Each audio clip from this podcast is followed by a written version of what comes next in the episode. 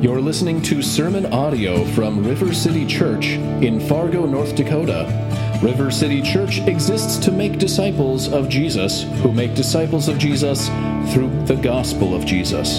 You can find out more about River City by visiting our website at www.rivercityfargo.org. Let's pray. Father, would you answer this prayer that we've sung that you would increase, that we would decrease, that you would be greatly honored at your work in your people, so that what comes from our lips is echoed in our lives.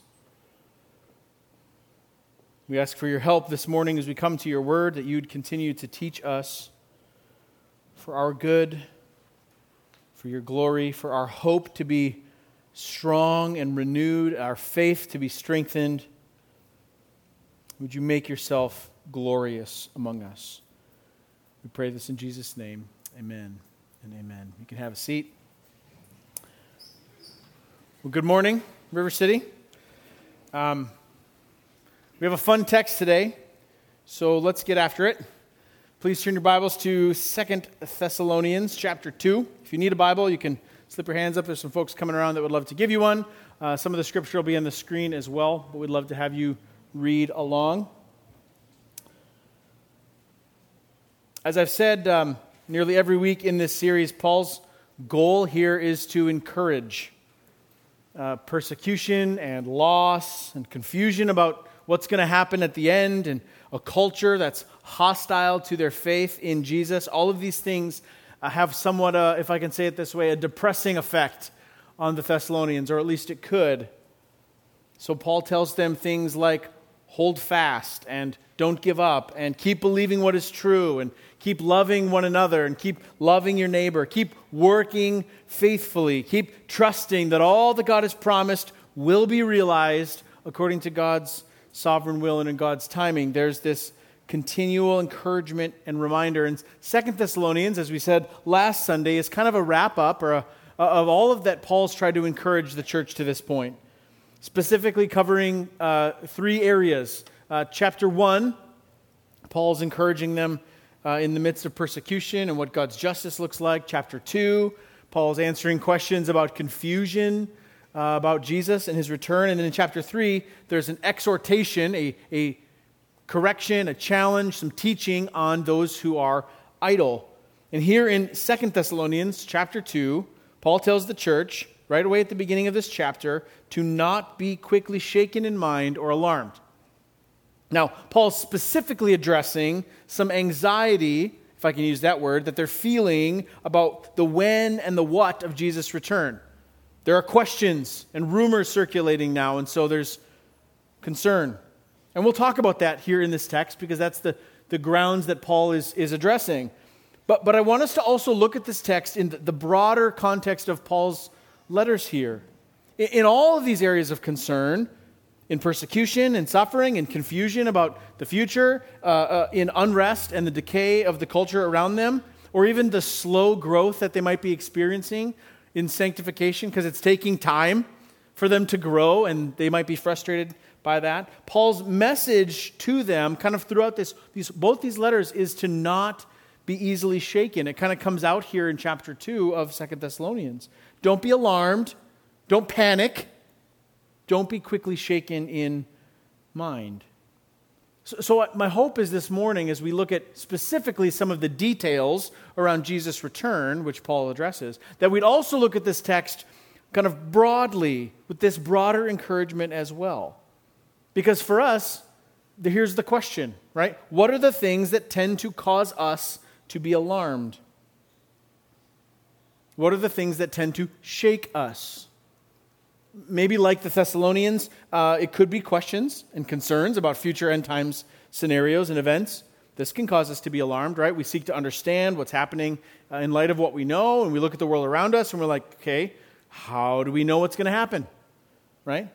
Um, I, I, I tend to think that the cycle of breaking news that is constantly in our view, I mean, without speaking lightly of legitimate and serious things, I don't want to speak lightly of, of legitimate, challenging things in our, in our culture and in our world. But, but this constant, everyday, sometimes every hour notification, something up in our face, we're, we're being told that something else is wrong and something else is broken and something else is trying to kill us.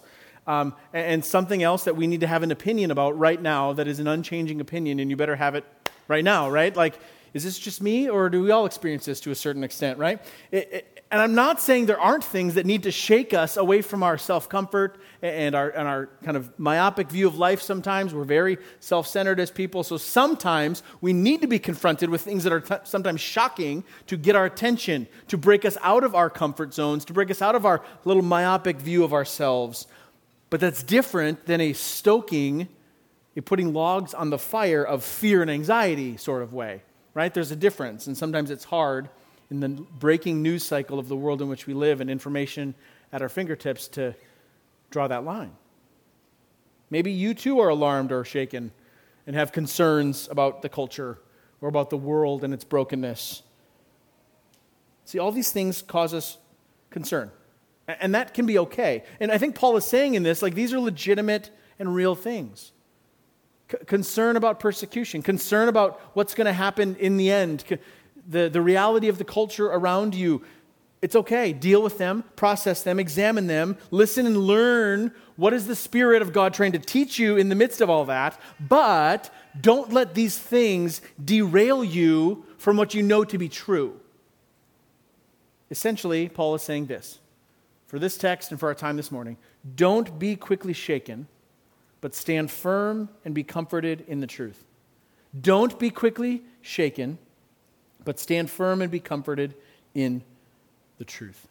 So let's read our text today in light of that. 2 Thessalonians chapter 2. We're going to read the whole chapter. It's only 17 verses, so it won't take too long.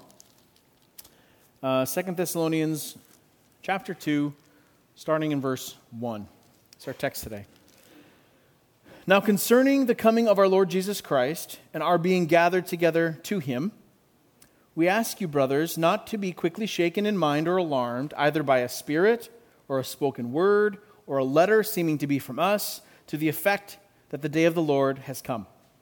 Let no one deceive you in any way, for that day will not come unless the rebellion comes first, and the man of lawlessness is revealed, the son of destruction who opposes and exalts himself against every so called God or object of worship, so that he takes his seat in the temple of God, proclaiming himself to be God.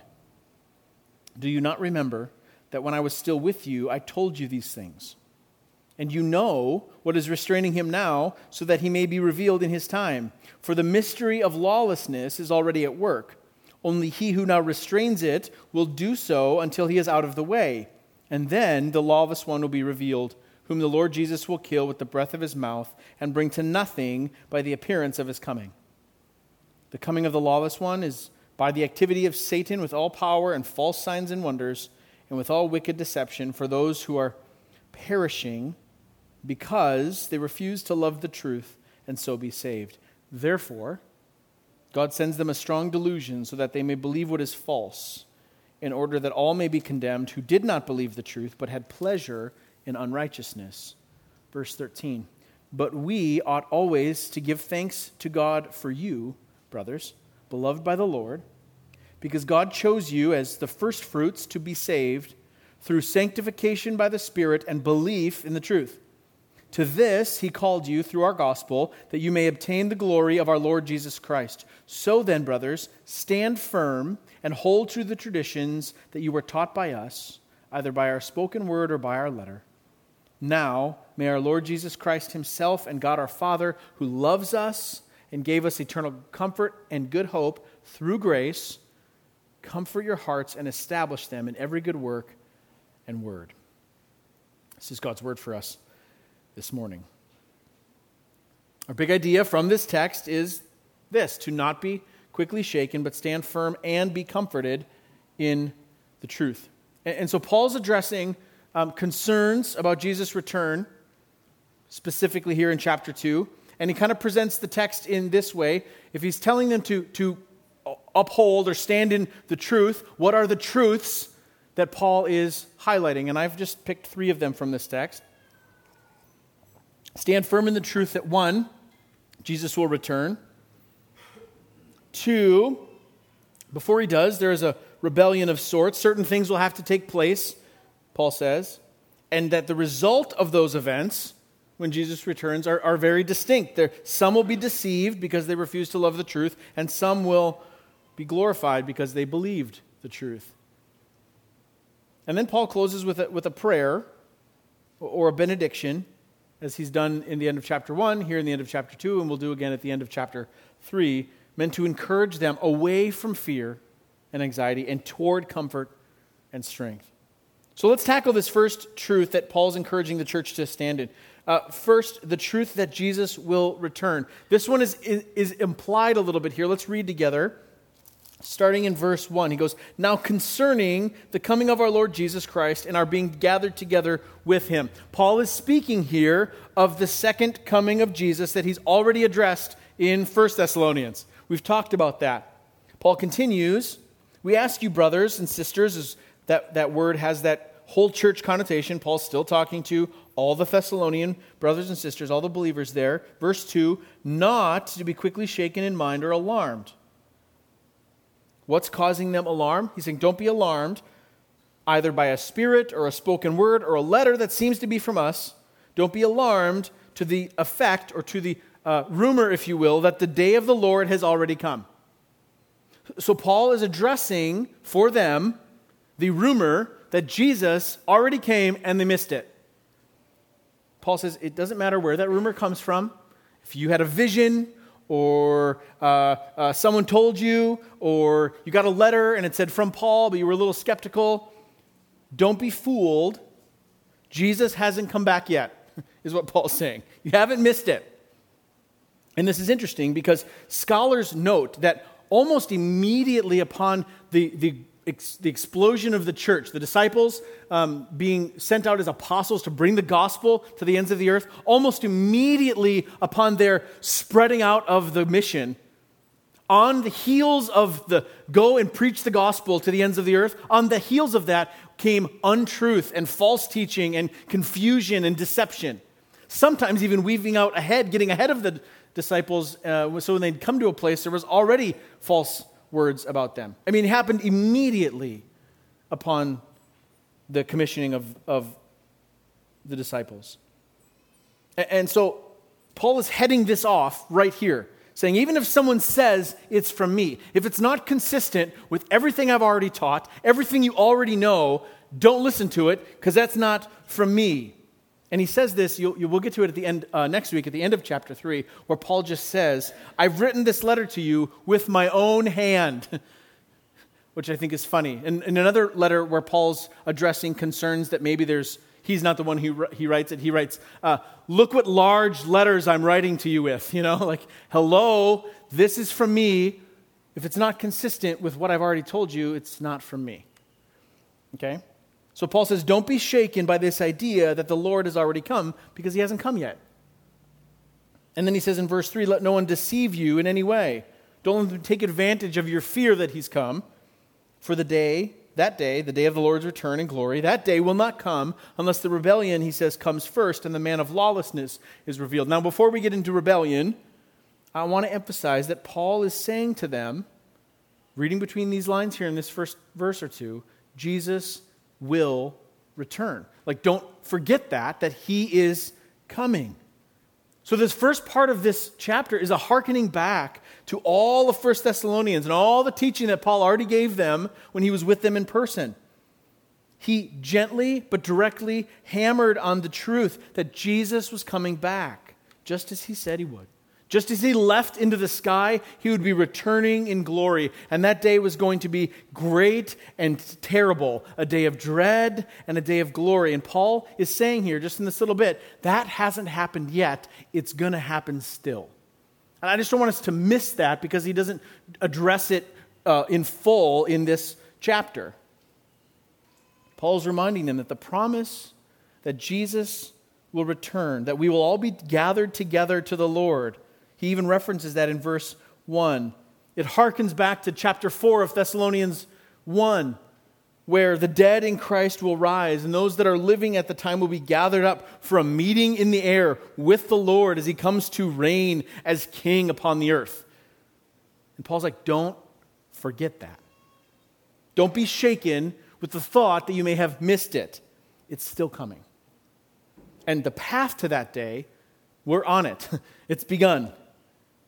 So that's the first simple but significant truth that I think Paul's giving them to stand on. Remember, he hasn't come yet, he is still going to come again. We're still on our way towards that day. You haven't missed it. And then one of the things he references as a, as a help to them, how do we know we haven't missed it, is found in verse 3. Paul just straight up tells them, For that day will not come unless the rebellion comes first. And now Paul introduces this idea of rebellion, that certain events must take place before that day, is part of how we know that that day hasn't yet come. So, if the first truth that Paul's anchoring them to is the reminder that Jesus will come again, the second one he's anchoring them to is that stuff's going to happen first. There will be a rebellion. Let's read uh, from the middle of verse 3 through verse 5. For that day will not come, Paul writes, unless the rebellion comes first and the man of lawlessness is revealed, the son of destruction who opposes and exalts himself against every so called God or object of worship, so that he takes his seat in the temple of God, proclaiming himself to be God. Verse 5 Do, do you not remember that when I was still with you, I told you all these things? Okay, now this is the juicy part of the text, right? If we have this event, if you will, that includes rebellion and a man of lawlessness as its two components, Paul says, this rebellion, which literally kind of translates as apostasy, which is a rejection of the truth, a walking away, an intentional rejection, a disavowing of what was once deemed true, a rejection of the revealed Word of God, a rejection of Jesus Christ as God's Messiah, and the exaltation of self as God. Paul introduces a character to this story in this rebellion, this apostasy, of the man of lawlessness, also called the son of destruction. Maybe your translation says the son of perdition, and tells us a little bit about this man. He opposes any and all gods, exalts himself in opposition. He proclaims himself to be God. Now, this is interchangeable, I believe, in the New Testament with this phrase that we read in other places, Antichrist, which is very easily translated anti Christ. Against Christ. Pretty straightforward. Those are helpful when they're that clear, right? John, in 1 John chapter 2, writes this Children, John writes, it is the last hour, and as you have heard that Antichrist is coming, so now many Antichrists have come, therefore we know it's the last hour. John's referencing this, these events to come before the end, and he talks about Antichrist as a standalone and Antichrists as plural. So, so the, the man of lawlessness, or the son of destruction, who I believe is an Antichrist, one who is against Christ, which is one who sets himself up in opposition to God, that's what Paul's talking about. Now, it's, it's generally understood that at least part of what Paul's talking about here in this rebellion would be pretty familiar to anyone of New Testament time reading and listening to what he's talking about in general. This idea of rebellion, of persecution, false teachers rising up with the goal of discrediting God, discrediting the apostles, the message of the gospel, defaming God, speaking ill of his followers, seeking to deceive people and turn them away from the truth. This is not a concept that New Testament followers of Jesus would have been like, ah, we've never heard of this before. No, they, they lived in this and they saw it happening before them. So, us reading it now, this is, there's a consistency here. It's all over the New Testament. Matthew 24, that lawlessness will increase. Mark 13, in a number of places, that there will be wars and rumors of wars, that there will be those who attempt to lead believers astray, that there will be rising up of false prophets and false Christs that will perform false signs and wonders. Paul writes to Timothy in 1 Timothy chapter 4 some will depart from the faith. They will apostatize. They will rebel against the faith. They'll be deceived. 2 Timothy chapter 3, Paul writes to Timothy a second time and says, Godlessness will increase as we near the return of Jesus. And in 2 Timothy chapter 4, which I put up on the screen, Paul writes this For a time is coming when people will not endure sound teaching, but having itching ears, they will accumulate for themselves teachers to suit their own passions and will turn away. It's the important word in that phrase turn away from listening to the truth and wander off into myths. Notice the order of operations there. They turn away from the truth and end up wandering off into some other place. See, the picture here is one of a rebellion that has been set in motion. And verse 7 tells us that this mystery of lawlessness, the, the hidden activity of this lawless one, has begun. And then, and that there is a revealing, if you will, of this one called the man of lawlessness, one who sets himself up in opposition to God. Now, we're not going to get completely into the weeds on this today. However, we are going to get a little bit into the weeds because it's important. So let's go there together. Look at verse 6. Paul ties together this man of lawlessness and in verses 6 and 7, the something or someone who is restraining this lawless man until the proper time. Okay? Now, there are many, I will argue, Bible believing, godly scholars who have a handful of different interpretations as to this man of lawlessness and to what or who it is who is restraining this lawless one until the proper time. That being said, we'll get to it in more detail, but God's given us His Word and the Holy Spirit. So I'd like to just address a few things of what it could mean. Some scholars suppose that the one doing the restraining is perhaps uh, an evil spirit or a demonic force at work until he is finally put away for the final bad guy to be revealed. Um, this is not to demean the position, but as a way to understand it. If you're familiar with Star Wars lore, uh, trust me, there's a point. The idea of the Sith, like the anti Jedi, right? There's always two of them one master, one apprentice, and the apprentice always kind of gets stronger and then kills the master and then takes on an apprentice. And so, one, one scholarly approach is that, like, Satan is kind of like biding his time, or there's like increasing evil that just kind of keeps leapfrogging until finally the, the, the bad guy is finally revealed at the end. Um, that's one, some scholars have said that. Maybe that's what's restraining, you know, this ultimate evil till the end.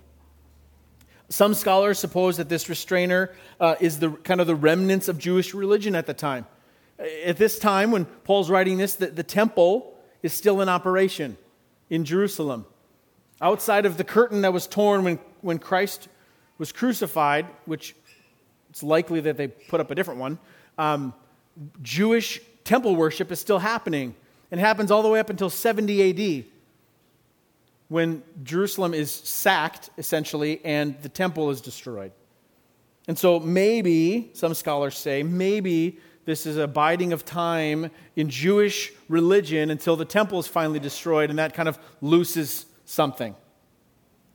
Some scholars uh, refer to this restrainer, uh, the one who restrains it is possibly the church who's in place here on earth until the godly are taken from the earth just before the end. That's another interpretation of this.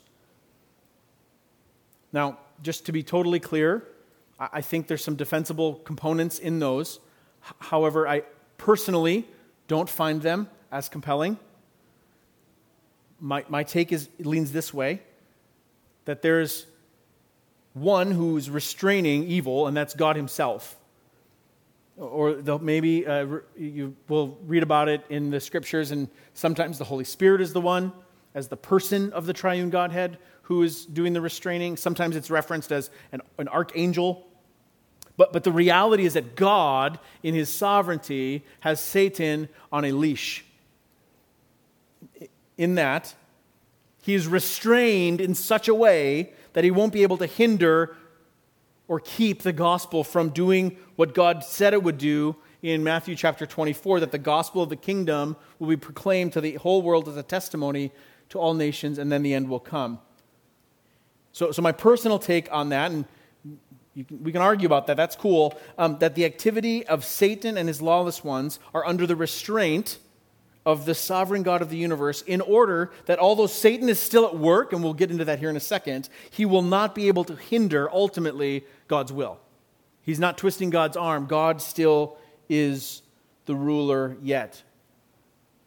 And that at a time determined by God, he will loose whom he will loose.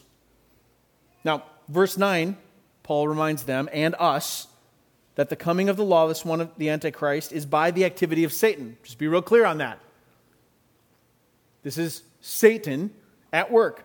And as one who is an Antichrist will, with Satan's power, all when it says all power, it's referencing all his power, will perform false signs and false wonders, and false teaching will come from his mouth. Okay? Now, there are other mentions of this Antichrist and Antichrists and the spirit of Antichrist in 1 John and 2 John, and there's pictures of this the one who exalts himself in order to deceive the nations in the book of Revelation. There's references in the book of uh, Daniel, the prophet Daniel in the Old Testament as well. The challenge for us is we're looking at 1st and 2nd Thessalonians, which is why we need Scripture to interpret and understand Scripture, is because Paul doesn't say a lot about this in other places. So if we were just reading what Paul has said, we'd go, I have a question, right? But Paul does say two things here that catch my attention. Look at verse 5. Paul says, Do you not remember that when I was still with you, I told you these things? And, verse 6, and you know what is restraining him now so that he may be revealed in his time. This tells us that Paul had spoken in some detail while he was with the Thessalonians. Don't you remember what I already told you when I was with you? That phrase, and you know. Like, you already know, if I could say it that way. Which gets to the larger point from this chapter and from this whole letter. Rather than being unsettled by what you are hearing or reading or speculating, instead, Paul's saying, saying stand firm in the truth that you already know. Because we don't have the in person teaching from Paul to the Thessalonians. It is altogether possible, even just based on verse 5, that Paul told them, okay, guys, the man of lawlessness is blank and is being restrained by blank. And they were all writing it down in their notebooks in Paul's end times class. And none of those were preserved for us. None of them. Because we weren't there. He says, What I already told you. And I'm like, uh, Can you fill us in, Paul? Right? And this is where our what we believe about God's word, our doctrine of the word of God is very important. Here's where it comes up. It comes up here because we believe that God has preserved his word as he intended for his church and that all of it is inspired, that all of it is without error, that all of it is useful for instruction and correction and the building up, the training in righteousness of his people. If God wanted to tell us more than he already has, he would have. So, we can dig in and study and compare and wrestle with what we have in various parts of God's Word. That's not to say it's all equally easily understandable, or we equally can understand it and apply it all just at a snap. It, it's worth wrestling over and studying and growing in and asking the Holy Spirit to teach us as our counselor. But my encouragement, which I think is a Paul's encouragement, which I think is a biblical encouragement, is to not get so into the weeds of speculation that we miss the point. And that is, I think, this is ultimately Paul's point that we can pull from this that in the last days, rebellion against God and rejection of God will continue. That there will be many who will gather for themselves honor and worship, those who would set themselves up as God. Let me just be really clear that is a lowercase g, okay? Who would see themselves as mediators to the divine, that they have some kind of spiritual connection but who are indeed agents of Satan, who are ultimately being used by him in order to deceive. This is happening in first century Thessalonica. This is happening in 21st century America. Okay? And that there will be a culmination of this evil and this spirit of Antichrist, which will rise to a point when there will be a visible and clear confrontation between this man of lawlessness, this Antichrist, and the true Christ. And as Paul says in verse 8, whom the Lord Jesus will kill with the breath of his mouth and bring to nothing by the appearance of his coming. Amen? Now, I don't know what that's going to look like, but that sounds like a good use of the word awesome. That he will kill with the breath of his mouth and bring to nothing as he appears in glory. And it just vaporizes his enemies. Right? Now, there are deeper weeds to get into here, and you might actually take issue with, with what I've given as, as an application or as an interpretation of, well, what about that man of lawlessness, and what is the restraining force, and all that. We can, uh, okay, I am not inerrant. Let's be real clear on that. God's word is, eh, but the reality is we don't have time to get a whole lot deeper into the weeds for, for well, two reasons we don't. One, we just don't have time. And two, it may not be fruitful.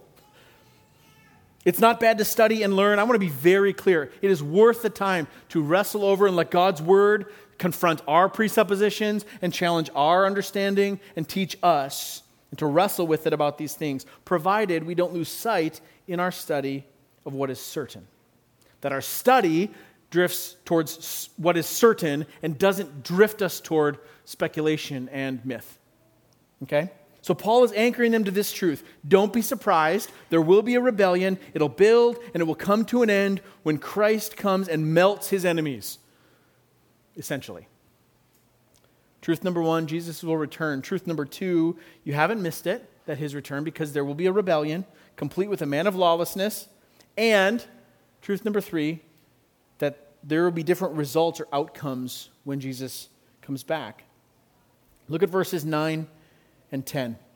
They tell us that the coming of the lawless one is by the activity of Satan with all power, all his power, in false signs and false wonders, and will, uh, with all wicked deception for those who are perishing. Get this, because they refused to love the truth.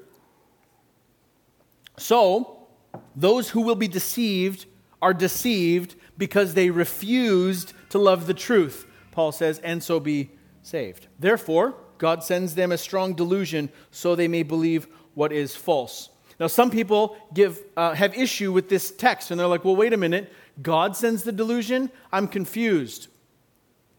This text has echoes of the book of Exodus. Go with me for a second. God's people are in bondage in Egypt. And God raises up Moses to go and tell Pharaoh, Let my people go.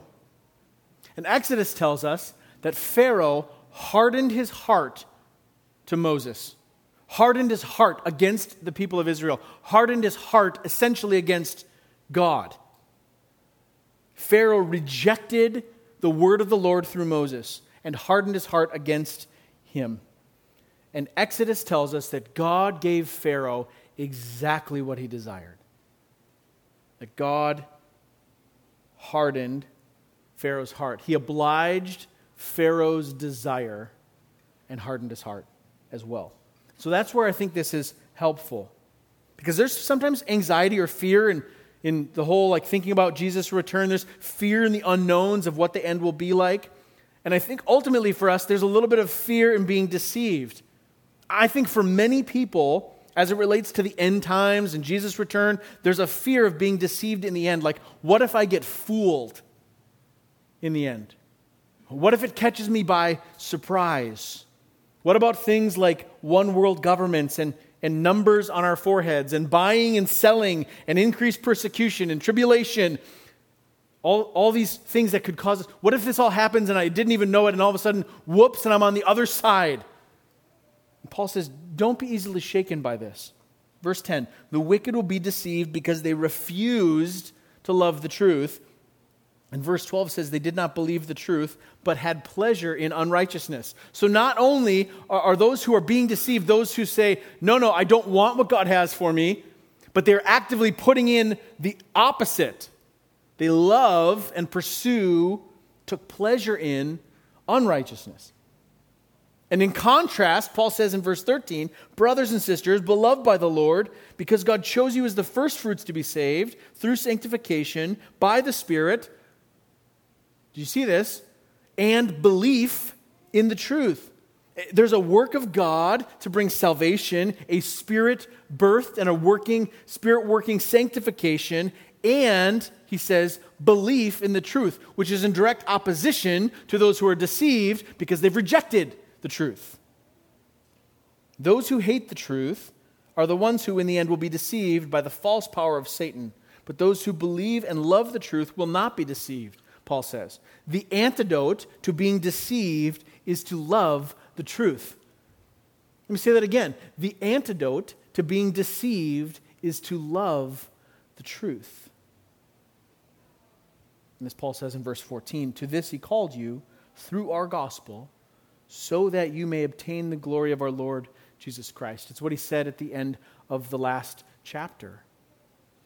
That Christ would be glorified in us, in the church, professing worship and, and an honor to his name is being shown to belong to him, and we participate mysteriously in that glory of Christ. And that is amazing. So then, therefore, in light of all this, verse 15, Paul continues Sisters and brothers, stand firm. In light of all this, stand firm. Hold on to the traditions that you were taught by us, Paul says, by spoken word when we were with you, or by the letter we sent. Essentially, stand firm in the truth you've already been taught. Which brings us all the way back to where we started this morning to stand firm and be comf- comforted in the truth. Now, the direct application of this text relates specifically to Jesus' second coming. To trust that Jesus is coming back. Before he does, some things still need to take place, and that there is hope and security, a true reality that counters delusion and confusion. We don't need to be worried about that. And so Paul uses this phrase stand firm in those things. But as I mentioned when we started, the, the larger picture on display, the larger principle at work here, causes us to ask the question what are the things that disquiet your soul? What are the things that cause you to, to be shaken? And rather than sinful worry or speculation or playing the unending mind game of what if, anyone else play the unending mind game of what if? Like what could happen? I believe the encouragement from Paul is this in the midst of any challenge do not be shaken. Stand firm in the truth. What do you already know to be true? So, what are the things that tend to disquiet you, to, to stir you up, to cause anxiety and fear? And the answer that Paul wants to give is well, what do you know to be true? And then Paul closes with this benediction of sorts. Now, may our Lord Jesus Christ Himself and God our Father, who loves us, gave us eternal comfort and good hope through grace, comfort your hearts and establish them in every good work and word. Paul closes reminding them of the truth that it's through grace that we've been given eternal comfort and good hope. A secure, eternal comfort, generous hope doesn't fail us. Hope does not, this kind of hope does not put us to shame. And he asks that Jesus Christ himself, that God the Father, our good and gracious Father, would comfort our hearts in the midst of worry that our hearts would be encouraged and established, again, all under the, the umbrella of grace, to be faithful in the work to which God has called us. Our anchor to the truth, our grace empowered ability to stand firm in the truth, is the antidote to fear and confusion and is a guard against being easily shaken. And I don't know how each of you manage your day to day. I don't know if you tend to be more on the worried side, personality wise, and, and or, or if you tend to be more on the nah, I'm good side. I don't know if that's, the, if that's actually the spectrum, is worried or nah, I'm good. But I, I don't know where, where you process those things. But let me just say standing firm in what we know to be true about who God is, about who we are in Christ Jesus, about the glorious hope of His work in us, through us, and His glorious hope of return are things that we can anchor to because we know them to be true. So may we have this same comfort, this same good hope. May we stand firm and hold fast by His grace that we wouldn't be too easily shaken, that we would not live in confusion and fear, but that we, as God's people here at River City, would have confidence in what we know to be true about God what we know to be true about Jesus Christ, what we know to be true about God's purposes and his plans, And for what we know about these things, we are confident then that He will do everything that He's promised. So our hearts don't have to fear. Why should we be afraid? Friends, 2 Thessalonians 2 is a call to us to not be easily shaken. So, so let us stand firm and take comfort in what we know to be true. And may this be so among us. Can we pray? Father, I thank you that you are gracious with us. You would not need to tell us to have courage if we did not have fear. You would not have to tell us to stand firm if it were not already obvious that we are so often weak. We thank you that you will never leave or forsake your people. And so we ask for your help by the Holy Spirit to give us insight and discernment and understanding, to be able to readily fend off the lies and deceptions of the enemy who seeks to destroy us, and that you'd encourage your people in the truth of all that is true about who you are, of all that is true about what you have done and all that is true about who we are in you and all that we have through you. Would you encourage us as we come to the table that the simple reminder of bread and juice would be a reminder of what Christ has already done to purchase our forgiveness and to offer us eternal life? Would you encourage our hearts now? In Jesus' name we pray. Amen.